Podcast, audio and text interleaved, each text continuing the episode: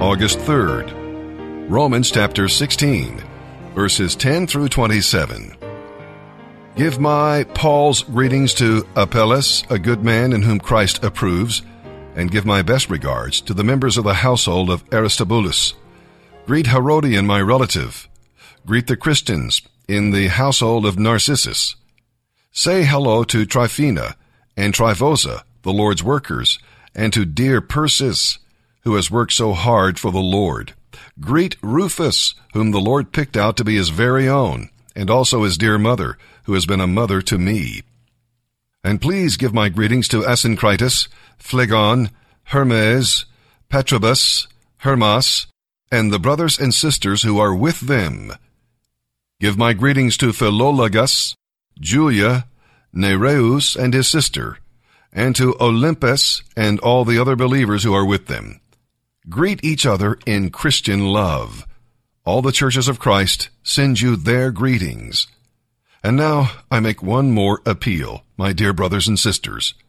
Watch out for people who cause divisions and upset people's faith by teaching things that are contrary to what you have been taught. Stay away from them. Such people are not serving Christ our Lord. They are serving their own personal interests. By smooth talk and glowing words, they deceive innocent people. But everyone knows that you are obedient to the Lord. This makes me very happy. I want you to see clearly what is right and to stay innocent of any wrong. The God of peace will soon crush Satan under your feet. May the grace of our Lord Jesus Christ be with you. Timothy, my fellow worker, and Lucius, Jason, and Sosipater, my relatives, send you their good wishes. I, Tertius, the one who is writing this letter for Paul, send my greetings too, as a Christian brother. Gaius says hello to you. I'm his guest, and the church meets here in his home. Erastus, the city treasurer, sends you his greetings, and so does Quartus, a Christian brother. God is able to make you strong, just as the good news says. It is the message about Jesus Christ and his plan for you Gentiles a plan kept secret from the beginning of time. But now, as the prophets foretold, and as the eternal God has commanded, this message is made known to all Gentiles everywhere, so that they might believe and obey Christ. To God, who alone is wise, be the glory forever through Jesus Christ. Amen.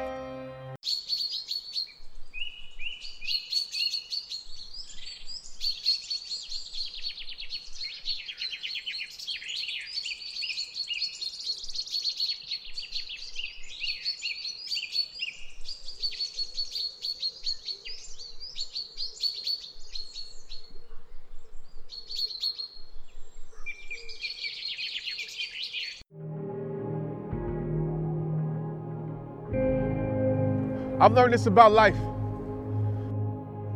The first step to being unhappy is trying to please everybody else. I mean, what's the point of gaining the world's approval if that gain means you lose yourself? It doesn't add up. So, why do we care so much about the opinions of others that could care less about us? I care so much to be liked. And why? Just to impress people who could care less about my life? Just to impress people magnify my flaws, judge my imperfections as if mistakes aren't a part of us all, as if we all never fail. We all struggle. And it doesn't make you better because you hide yours well. It doesn't make you better because you act like you got it together. Because we both know if your walls could talk, they would say something different than what you let the world see.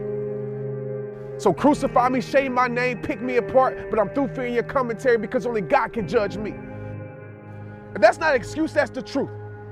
But when you understand that hating on others only means you aren't working on you, work on who you are, because that's the person you're responsible for. And exposing someone else's battles won't do a thing to help you win your war. Giving pain won't heal yours. And it's crazy that it's imperfect people who we pretend to be perfect for, who we hide our purpose for, because we're so afraid to be labeled fake. Take it from me. Just because you made some past mistakes doesn't mean your future can't be great. Believe that. Ignore that hate. God forgives, and that's a fact. And to the people criticizing someone else's path, well, I guess you forgot where God met you at. I guess you forgot that you got a past too. But don't you forget this God is my final judge, not you. I'm not here to live for you, I'm not here to please you. So if you get high off of making other people feel low, then feel free, pick me apart. Because at the end of the day, your opinions, your hate, your criticism can't stop this purpose. Because God knows my heart. Can't no hater stop God's favor. Remember that. It all starts with you.